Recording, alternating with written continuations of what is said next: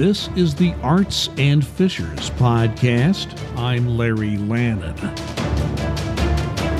I will admit at the outset I am generally not a big fan of musicals on film. There are only a handful I would be willing to see again. Among them, West Side Story, Singing in the Rain, Fiddler on the Roof, The Wizard of Oz, and Cabaret. So when I sit down to watch a musical, I go in with low expectations. Then I watched The Prom, a Netflix production directed by Ryan Murphy. It is a musical for sure, with a very sharp point of view. Murphy has been a longtime advocate of more Hollywood inclusiveness. He doesn't just talk the talk in the prom, he walks the walk. Murphy has assembled some big names for this production. The biggest is Meryl Streep playing Dee Dee Allen, a very famous star of Hollywood.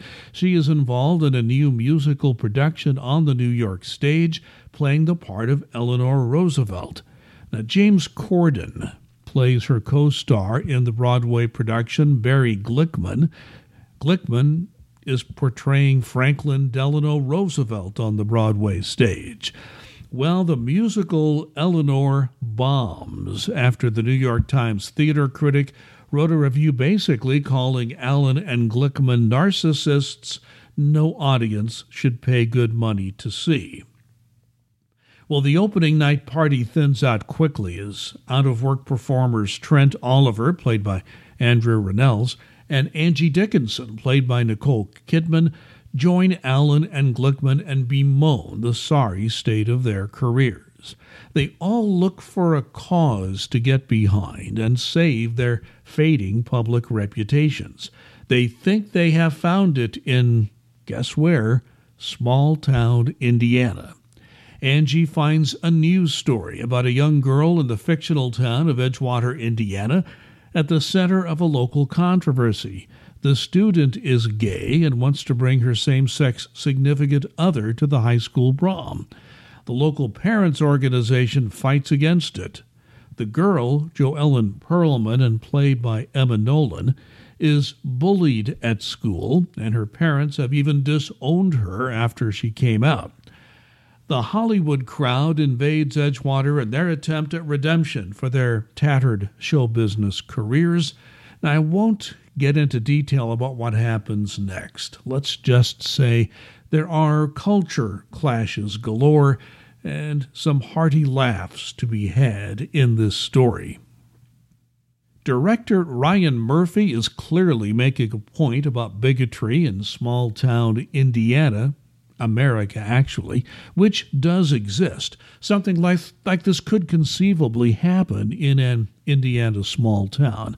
But I would like to think that there are plenty of small towns in my Hoosier state that would never allow something like this to unfold.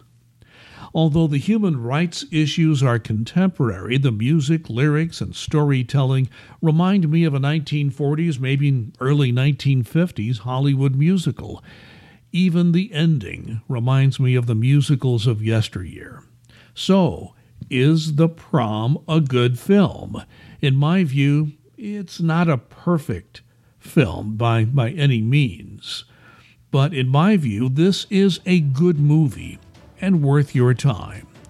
Ryan Murphy has a big time contract with Netflix to produce content, and he clearly has a big budget and uses that money wisely in The Prom. Meryl Streep is her usual great self. Now, James Corden was a bit of a surprise to me. I really wasn't sure what to expect from him, but I give him high marks for his performance in this film. I also give big kudos to Emma Nolan, playing the gay teen that just wants people to accept her and allow her something like a normal teenage life. I give the prom a grade of B minus. It's worth your time. A little long at two hours plus, but you will not be bored during this film. This is the Arts and Fishers podcast. My name is Larry Lannan. Thanks for listening. Be kind and be safe.